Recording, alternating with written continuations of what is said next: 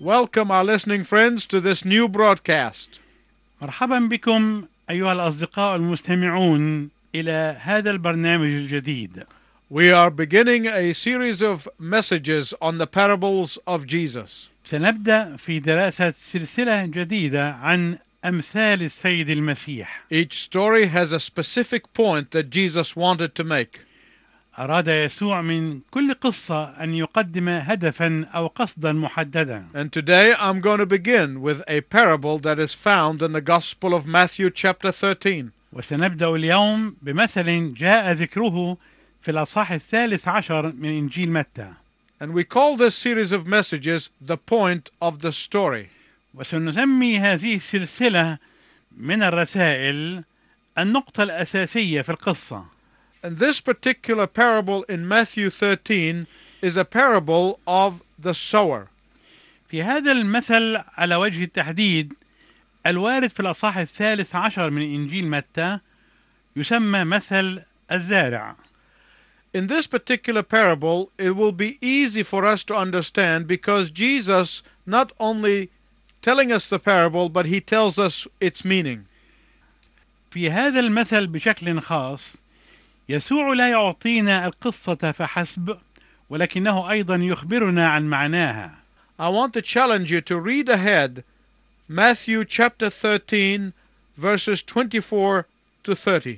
أود أنني أحفزك على قراءة ما جاء في إنجيل متى الأصحاح الثالث عشر من العدد الرابع والعشرين إلى العدد الثلاثين Because I'm going to challenge you to do some rethinking.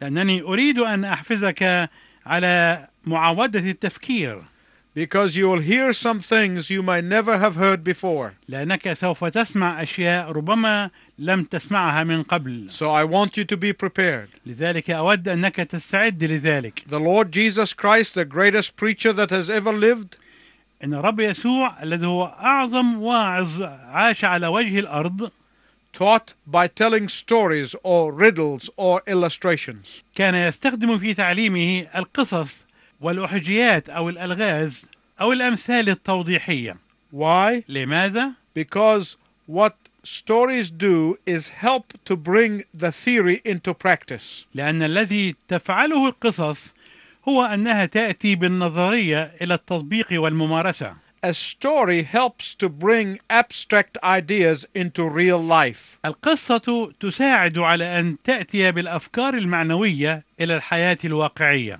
A story helps to illustrate a distant thought and make it practical. القصة تساعد على توضيح الفكرة البعيدة لتجعلها عملية، And that is why Jesus taught with a story. ولهذا كان يسوع يستخدم القصة في تعليمه. Most of you who have been listening to me know that I seldom preach a message without telling you some sort of illustration or a story in order that you might remember it. معظم الذين يستمعون إلى رسائلنا يدركون أنني قلما أقدم رسالة دون أن أقدم مثالا أو قصة توضيحية حتى تتذكرها مع النص In Matthew 13, Jesus tells two groups of parables. في الأصحاح الثالث عشر من إنجيل متى نرى أن يسوع يقدم لنا مجموعتين من الأمثال The first group of parables he tells the first group of parables he tells to the large crowd. المجموعة الأولى من الأمثال يقدمها للجمع الكثير And then he reserves its explanation for the disciples. ثم يحتفظ بشرحها وتفسيرها ليقدمه للتلاميذ The second group of parables he only tells to the disciples alone. المجموعة الثانية من الأمثال كان يقدمها للتلاميذ فقط Because there are some things that only the disciples of Jesus Christ must know and must understand. لأن هناك بعض الأشياء التي ينبغي أن تلاميذ يسوع المسيح وحدهم هم الذين يعرفونها وينبغي أن يفهموها Now, this is the parable that Jesus tells to the crowd, but he reserves the explanation of it to the disciples. فهذا هو المثل الذي يقوله يسوع للجمع ولكنه يحتفظ بشرحه وتفسيره للتلاميذ This parable is often referred to as the parable of the sower. هذا المثل يشار إليه عادة بأنه مثل الزارع but I want to refer to it as the parable of the soil. لكني أود أنني أسميه مثل التربة Let's look at the story. دعنا نتأمل في هذه القصة A farmer who owns a piece of land فلاح يملك قطعة من الأرض cultivates it and prepares the land for planting. يهذبها ويصقلها ويعدها للزراعة He plows it so that the seed can go into the soil. فهو يحرثها حتى تستطيع البذرة أن تدخل إلى التربة The next day he gets up early in the morning and all day long he sows wheat. وفي اليوم التالي يستيقظ مبكرا في الصباح ويظل طوال اليوم وهو ينثر بذور الحنطة This was not a machine going around tilling hundreds of acres in one day and automatically sowing seeds. لم تكن تلك آلة تتحرك لتحرث مئات الأفدنة في يوم واحد وتبذر البذور بشكل آلي This was all done on foot. لكن كان كل ذلك يعمل مشيا على الأقدام He keeps walking back and forth with the seed in a pouch and spreads the seed back and forth all day long. فكان يمشي إلى الخلف ثم إلى الأمام ومعه البزار في كيس أو حقيبة وينثر البزار إلى الخلف وإلى الأمام طوال اليوم At the end of the day, he is totally exhausted, so he sleeps well at night. ولا بد أنه في النهاية يشعر بالتعب والإعياء وينام جيدا في الليل But then at night, while the farmer and his workmen are resting, لكن حينئذ وفي أثناء الليل بينما الفلاح وعماله مستريحون his enemy, who hates him so much, comes in and plants seed that looks very much like wheat. ياتي عدوه الذي يكرهه جدا ويزرع بزارا شبيهه جدا بالحنطه So if the farmer wakes up in the morning and starts looking around, even though the weed is there, he will not know it. ولذلك عندما يستيقظ الفلاح في الصباح ويتطلع حوله حتى اذا كان الزوان هناك فانه لن يعرفه Several weeks later, as the wheat begins to green up, the hired hands discover what to them is a terrible disaster. وبعد ذلك بعده اسابيع عندما تبدا الحنطه في الاخضرار فان ايدي العمال الاجراء تكتشف ما يبدو لهم انه كارثه مرعبه Their first reaction is to go down to the field and start digging up the weed. ولا بد أن أول رد فعل لهم هو أنهم يذهبون إلى الحقل ويبدأون في اقتلاع الزوان But the experienced and all wise landowner says, ولكن صاحب الأرض الخبير وكلي الحكمة يقول No, let it alone. لا دعوه وحده because in the harvest time it is going to be easier to separate the two. لأنه في وقت الحصاد سيسهل فصل الاثنين He tells them that if you start pulling out the weeds too early, you may unintentionally pull out some of the wheat. ويقول لهم انكم اذا بداتم تقتلعون الزوان مبكرا جدا فقد تقلعون بعض الحنطه على غير قصد منكم I want you to focus with me here on five things in this particular story.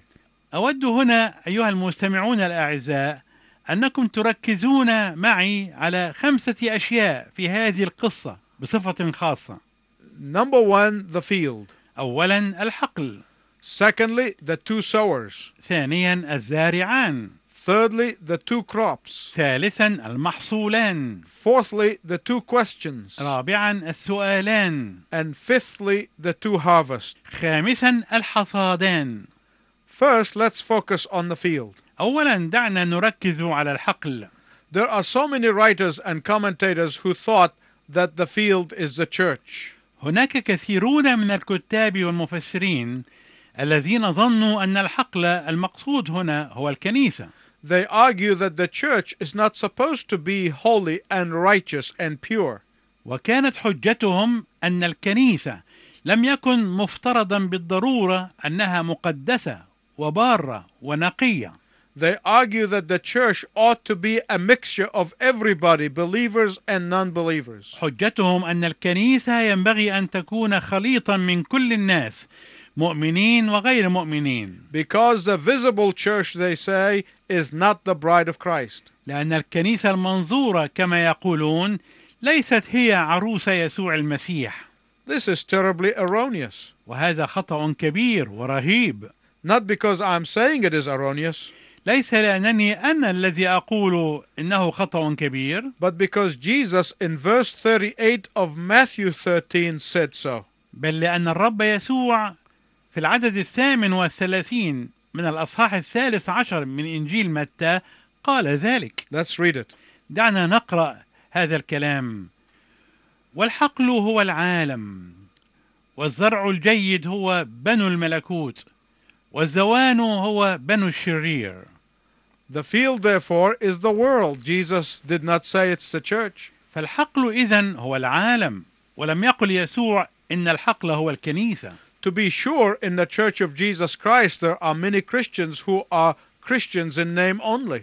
على وجه اليقين في كنيسة يسوع المسيح هناك كثيرون من المسيحيين الذين هم مسيحيون بالاسم فقط In the church of Jesus Christ, there are many who believe that Jesus is the Savior of the world, but not their own Savior. في كنيسة يسوع المسيح هناك كثيرون يؤمنون بأن يسوع هو مخلص العالم ولكنهم لا يؤمنون بأنه مخلصهم الشخصي In the church of Jesus Christ, there are many who claim to be Christians, but they only are look-alike Christians. في كنيسة يسوع المسيح هناك كثيرون يزعمون أنهم مسيحيون ولكنهم فقط يظهرون وكأنهم مسيحيون But that is not the point of the parable here. ولكن ليست هذه هي النقطة الأساسية في المثل هنا The field is bigger than the church. فإن الحقل هو أكبر من الكنيسة God owns the whole world. الله يمتلك العالم كله Uh, and this is the message that Jesus is communicating here. وهذه هي الرسالة التي يريد يسوع أن يبلغها هنا The first point of the story is that his father owns the world. النقطة الأولى التي يريد يسوع أن يبرزها في هذه القصة هي أن أباه يمتلك العالم كله The earth is the Lord's and the fullness thereof. لأن للرب الأرض وملئها The devil has no right to this world whatsoever. فليس للشيطان أي حق في هذا العالم بأي حال من الأحوال He likes to think that he does, but he doesn't. إنه يحب أن يفكر هكذا ولكنه ليس كذلك أبدا Satan tried and continues to try to usurp that right, but the devil has no rights. لقد حاول الشيطان ولا يزال يحاول أن يغتصب ذلك الحق ولكن الشيطان ليس له أي حقوق على الإطلاق He misleads many people into thinking that he does, but he doesn't. إنه يغرر بفكر الكثيرين من الناس لكي يوهمهم أن له حقوقا ولكنه في الحقيقة ليس كذلك But in fact, the Bible says that the devil is the God of this world only as far as those who are under his dominion are concerned. ولكن الكتاب في الحقيقة يقول إن الشيطان هو إله هذا العالم فقط بالنسبة لأولئك الذين يخضعون لسلطانه But this is God's word. ولكن هذا هو عالم الله He made it, هو الذي صنعه He put it together, هو الذي رتبه ونظمه He owns it all. هو الذي يملكه كله And one day he will demonstrate his ultimate power and authority. ويوما ما سيبين قوته وسلطته العظمى And one day he will demonstrate his ultimate ownership of this world when he comes back. ويوما ما سيظهر ويبين ملكيته الكاملة لهذا العالم عند مجيئه الثاني Secondly, Jesus tells us about the two sowers. ثانيا يسوع يخبرنا أن هناك زارعين He distinguishes between the two so clearly that there is no doubt in anyone's mind. وهو يميز بين الاثنين بصورة واضحة لا تدع هناك في ذهن أي واحد أدنى مجال للشك They are distinct in every way, فهما متميزان بكل طريقة they are different in character.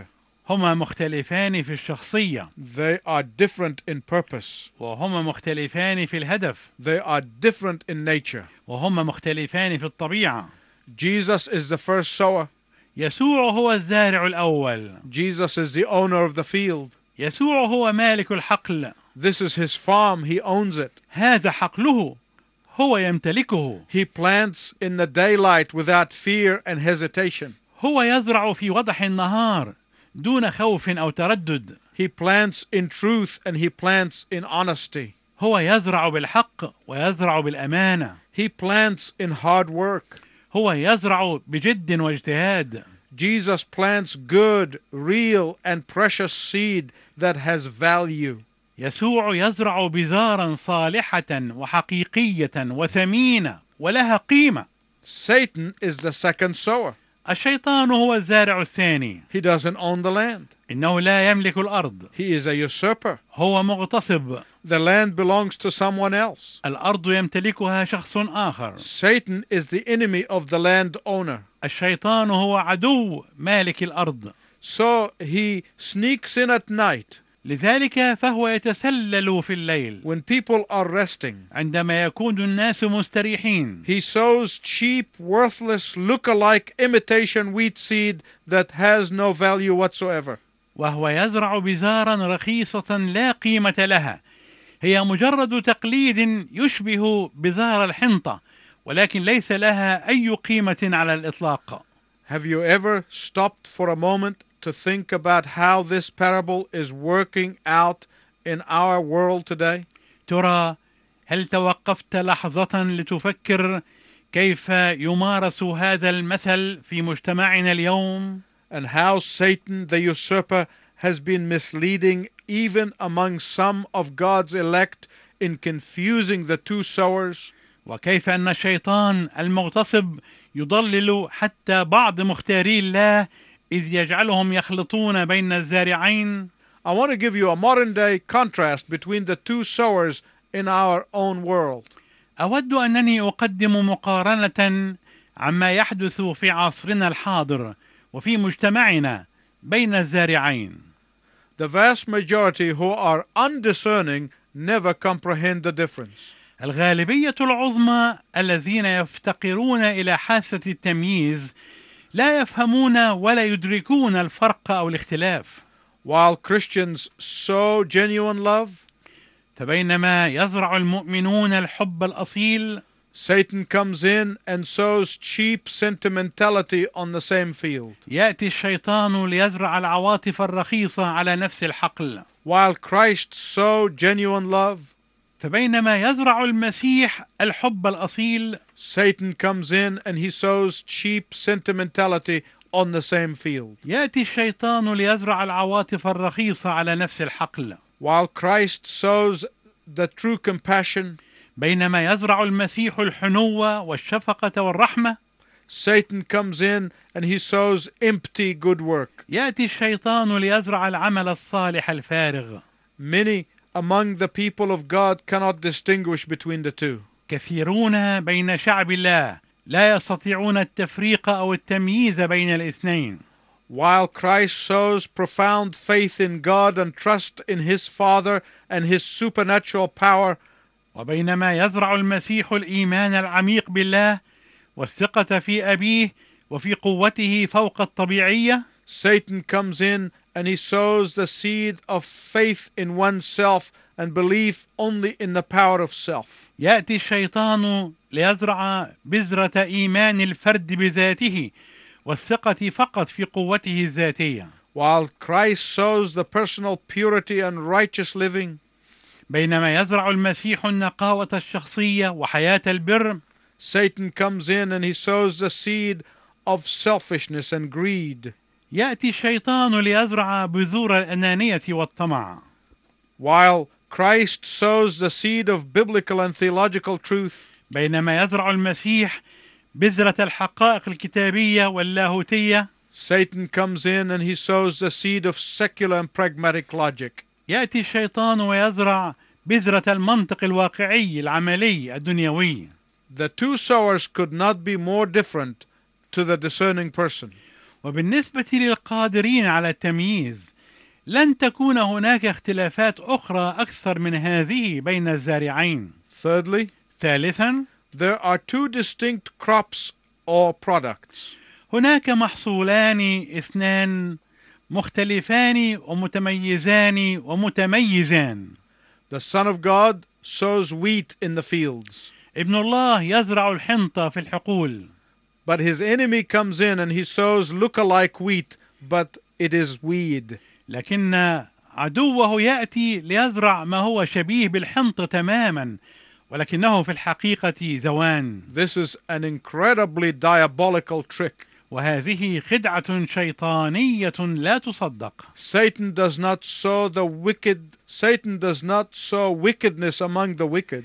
الشيطان لا يزرع الشر وسط الأشرار No, لا that would not do much damage. فهذا لن يسبب خسارة كبيرة But he sows wickedness among the good. ولكنه يزرع الشر وسط الخير Satan's actions are motivated by malice and hatred toward the Lord Jesus Christ.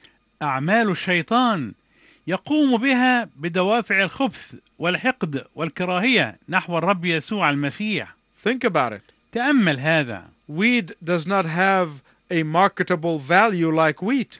الزوان ليس له أي قيمة سوقية مثل الحنطة The wheat does have value. الحنطة لها قيمة And yet, this particular type of weed looks so much like wheat that even experts have a hard time distinguishing the two plants when they are growing together in the field.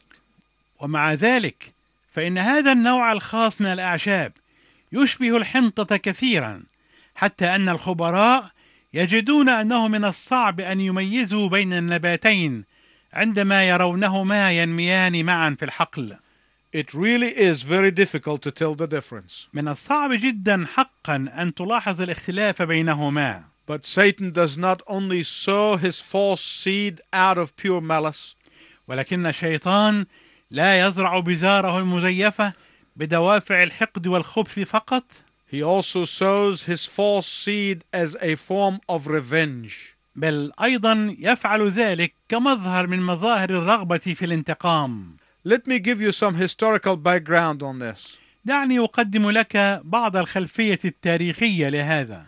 It was common back then that when two farmers had a fight that the enemy would not necessarily kill each other.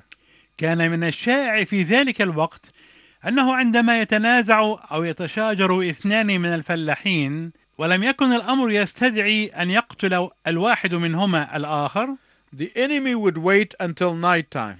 فإن العدو كان ينتظر حتى قدوم الليل. The enemy might even wait longer until the planting season. وربما كان العدو ينتظر أكثر من ذلك حتى مجيء فصل الزرع Then waiting for the very day when the farmer puts his seed in the ground, وحينئذ يترقب العدو على وجه التحديد نفس اليوم الذي يلقي فيه الفلاح بذاره في الأرض the enemy would come at night and plants weed seeds to ruin his enemy's crop. يأتي العدو في الليل ليزرع بذور الزوان والأعشاب الضارة ليتلف ويدمر محصول عدوه That was an insidious crime back then. فكانت تلك إذن جريمة غادرة وماكرة عندئذ So much so that the Roman government had a specific law against such a crime. حتى أن الحكومة الرومانية كان لها قانون خاص محدد ضد مثل هذه الجريمة They even instituted a special punishment for that.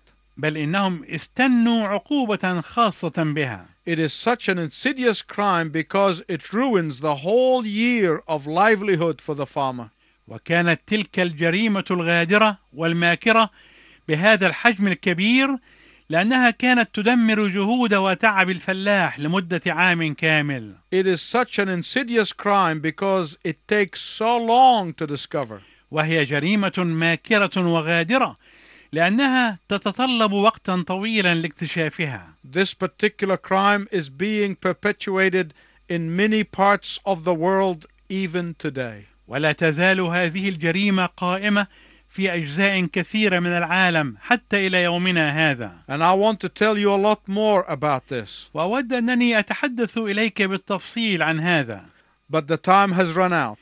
ولكن لأن الوقت المخصص لنا على وشك الانتهاء Please tune in next time when we talk more about the wheat and the weeds. أرجو أنك تنصت إلينا في المرة القادمة وستسمع أكثر عندما نتحدث لك عن القمح والزوان Until then, I wish you God's richest blessing. وإلى أن نلتقي معا في المرة القادمة أرجو لك بركات الله الوفيرة يا يسوع أميرك هين للي تعبان وحيران حملي واحملته يا حنين حبك خلى في قلبي أمان يا يسوع أميرك هين للي تعبان وحيران حملي واحملته يا حنين حبك خلى في قلبي أمان